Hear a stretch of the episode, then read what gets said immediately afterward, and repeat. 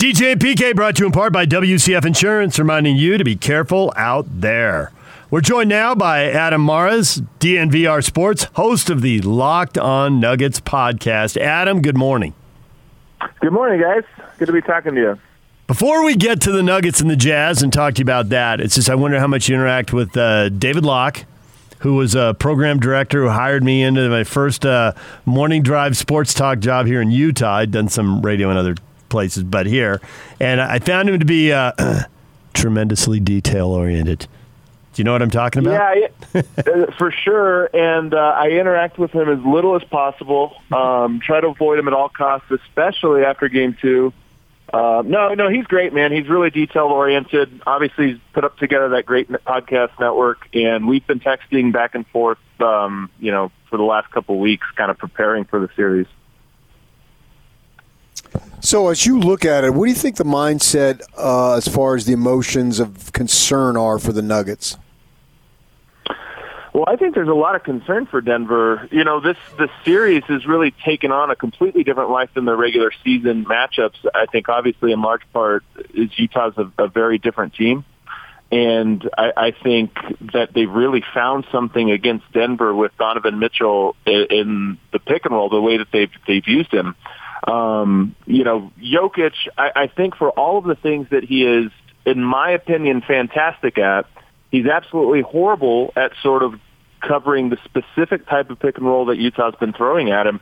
Um, you know, rolling Gobert so hard at the rim and then using a fast, speedy point guard like Donovan to sort of attack. And I think that Denver really made the calculation that, okay, Donovan can score a bunch of points, but can he make some of the complex passes? You know, can he can he? Can, you know, he hasn't. uh, In my opinion, I don't think that Denver was counting on him to be able to read every different option with every different type of defense they would throw at him. But that has not been the case. I mean, Donovan Mitchell obviously fantastic in game one, but I thought game two just his ability to read how Denver would try to mix up their coverage in the pick and roll, which option they would sort of leave open. He just didn't miss in that game. He made every possible read uh, off of every type of coverage and really just exploited what is Denver's biggest weakness. So to me, uh, it falls on that end. Denver struggled with teams like this. I think you look at the Capela era Houston Rockets, the Nuggets didn't beat that team a single time, I think over three years. Um, and Utah has kind of morphed into that that brand of pick and roll, spread pick and roll uh, attack, and it's really, really worked. So, a big storyline in Utah going into the postseason was the fact that Bogdanovich had the surgery and he was out, and he's 20 points a game, and that's a huge loss. And I completely believe that. But Will Barton and Gary Harris uh, both average in double figures. They play over 30 minutes a game. I think you'd certainly have to label them two of their top six players. And defensively, they carry the load. And having both of them out, how much does that change the Nuggets?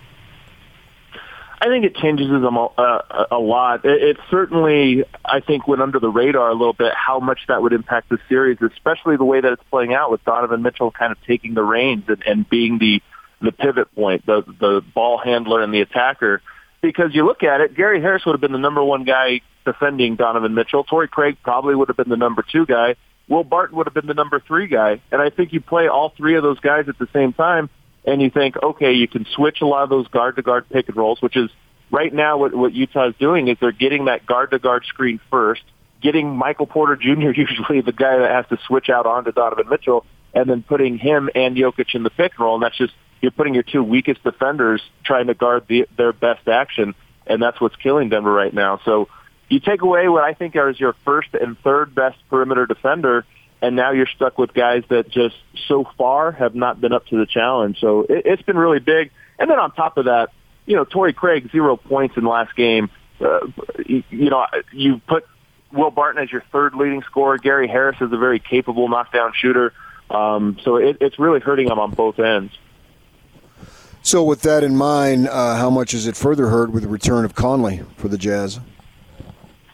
I think we're Conley. So it's interesting because Michael Malone, before the series began, somebody asked, you know, with Conley out, how does this affect things? And he said, well, it hurts because it's more Donovan Mitchell. I mean, and I think Michael Malone kind of saw that's really the thing we're most concerned about. I think with Mike Conley, I'm really curious to see how much more the ball is in his hands. Of course, he's a, a another capable knockdown shooter if Utah does leave him off ball primarily, which as I kind of suspect they will. Where I think today he's going to make his biggest impact is at that second unit. You know, Emmanuel Mudiay had a really good first quarter, sort of start a second quarter in last game, but Conley's a clear upgrade when you just talk about staggering lineups between the first and second unit. And I thought coming into the series, Denver would have a real advantage against the second unit. It hasn't quite played out like that in the first two games, but I do suspect that Denver would be able to sort of get that edge, at least in some of these games. But if you're able to stagger, eh, you know, whenever you have Rudy Gobert and Donovan Mitchell off the court, you have Mike Conley and Joe Ingles on the court. Well, now I think that makes the bench units with Denver and Utah much more even and, and maybe even tilts it in the favor of Utah. So I, I to me, the, the second units, those staggered units, is where Mike Conley's really going to have a biggest impact.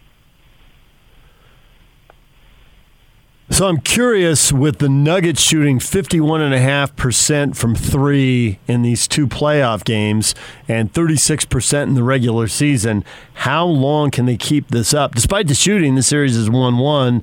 What's going to happen if they have a game where they shoot 20 or 25% or a couple games at 30 or so?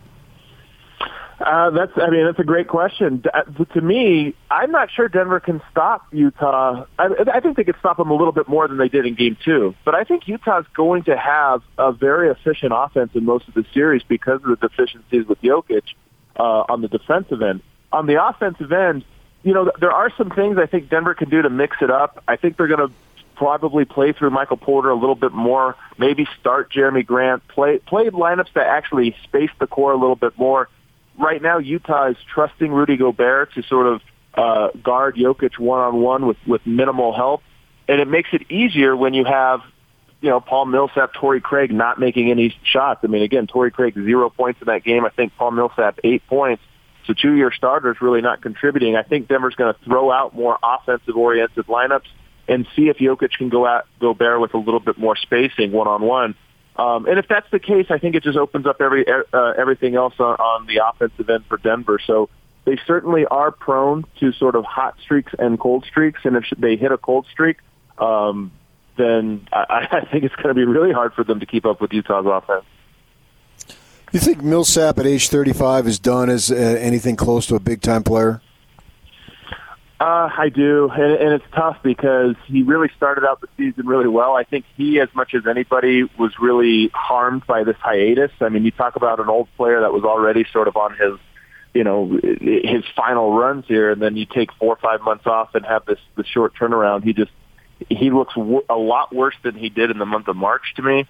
Um, so absolutely, but I think the bigger thing is just the direction the league is going, and even Utah plays a hand in this. I mean Last year you played Derrick Favors as your power forward. You play a little bit big, and okay, now Millsap's big. He can bang with these guys, and and you match size on size. With the way the league has just put so many shooters on the court, you look at Utah. I mean, they there's really not a player you can leave open that's playing outside on the perimeter, including at the power forward spot. And that just means he needs to be even more mobile. So you have an aging star who just by virtue of getting older is becoming less mobile, and you have a, a style of offense that is just um, taken over the NBA, where you're spreading teams out and forcing that backside help guy to cover so much ground. It's kind of two forces working uh, against each other. There's an argument to be made that the only must win game is the one when you've already lost three times. Having said that, at 1 1, with Conley back and having been blown out in game two and shot the three so well and being shorthanded, do the Nuggets have to win game three? Does it feel like it's getting away if they don't? I mean, it definitely feels like it's getting away if they don't, but I don't. I wouldn't say it's a must-win. I, I think Gary Harris is is on the horizon. I wouldn't be surprised if he played in Game Four. I do think that's going to make a big difference. That gives Denver a couple different perimeter options. Um, you know, makes their defensive scheme a little bit more uh, passable. And on top of that, you know, Denver wins game one. Utah makes the adjustments and they blow Denver out in game two. Denver has an opportunity now to try to figure out what it is, what their adjustment is that puts Utah on their heels. Denver right now is on their heels. They drop another game, you know, at two one. You still have an opportunity to figure something out, and the series will evolve. And the the only time I think the series really gets in danger is when things stop changing. Things changed after game one we'll see if they change after game two, game three. once it gets stagnant and you say, okay, the teams have used up sort of all of their bullets, they're kind of now they've gone, you know, the well is dry, they're out of ideas. That's sort of when a series takes, you know, that that's when I think you you kind of have your back against the wall. I'm not sure Denver's there just yet. I think offensively they have some adjustments they can make. Um, defensively they can they can be a little bit better, and maybe Utah doesn't make 23 pointers. Maybe they do, but maybe you know maybe there's some some margins there to be gained. Um, but no, I don't think Game Three is quite a must-win just yet. You talk about changes. Uh, what particularly things are you looking for that could possibly be changed as this thing progresses? Well, I think uh, there's a, a couple different things that they can do. One of them is, you know, Royce O'Neale has really shut down Jamal Murray, and truly the Royce O'Neale Rudy Gobert tandem, the way that they've just sort of been able to pack that paint. So I think that you know bringing in a secondary ball handler, Monte Morris has been, I think, very good in the series so far uh, and and taking Royce O'Neale off of that initial pick and roll action, and maybe even taking Jokic off of that first pick and roll action. Jerami Grant, a very good pick and roll player, he can also space the court. I think Denver's going to try to have go, you know, Jokic be as the secondary action, meaning you run an initial pick and roll maybe with, uh, you know, a Monte Morris and a uh, Jerami Grant. You see, how is Gobert going to guard that? Is he going to stick to Jokic on the perimeter, or is he going to overcompensate and try to protect the paint because uh, Utah's you know doesn't really have great rim protectors outside of Gobert.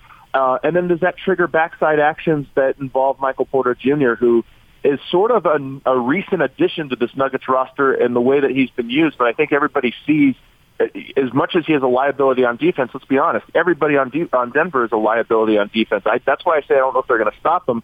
Maybe you lean in more to Michael Porter, run a little more Michael Porter, Nikola Jokic, two-man game, a little less Jamal Murray, Jokic, two-man game, and see how they handle that. So, um, you know, the things like that that I think they can do. Paul Millsap and Torrey Craig just have not been effective. So starting and playing them 30-plus minutes just doesn't seem like it's going to work when you're not stopping them. You might lean in a little bit more to your offensive lineups and see if they can guard you. You know, after game two, uh, Malone just he, he, didn't really break it down. You know, he's talking about the third quarter. We, we gave up 43 points. You know, he just it was yeah. just awful, right? And so I'm wondering how much he worry and coaches worry about everything. So of course he's going to focus on some X's and O's. But it, I, I, just wonder if the primary message is, guys, you got to play harder.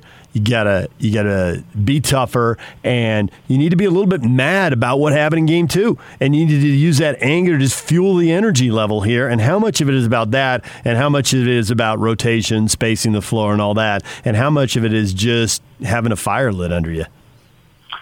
I think there's a lot of that to it. I mean, one of the things that's interesting about this bubble environment is that it, if you watch them, you know, it doesn't quite feel like a playoff game, and we don't have that crowd intensity. You don't have sort of that, oh, the, the crowd's really taken over and the momentum's there.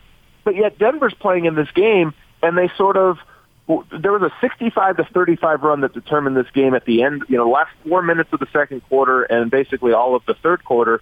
And you watch that that stretch there, Denver kind of got hit, and I thought kind of not coward, but you know they certainly weren't up to the challenge once things weren't going their way. They missed some shots. They started missing some bunnies. They weren't back in transition. Um, you know, hanging their head just a little bit, and it really snowballed for them. So I think when you go to the film, I think that's going to be part of Malone's message: is hey, playoff basketball isn't perfect. We're going to blow assignments. Other guys are going to make shots but this is a dogfight. You have to get out there and you have to keep punching back. And Denver in game two, I felt like didn't have that. And I don't know that they would have won even if they did have it, just with the way Utah was shooting in that game uh, and over that stretch. But you at least try to stay attached. And, and Denver lost hold of the rope, I thought, in that third quarter, um, and, and it ballooned to 30, to what was it, 31 points? Well, Adam, we appreciate a little bit of time for coming in and uh, breaking down game three for us, and uh, good luck with David Locke. Thanks so much, guys. Have a good one.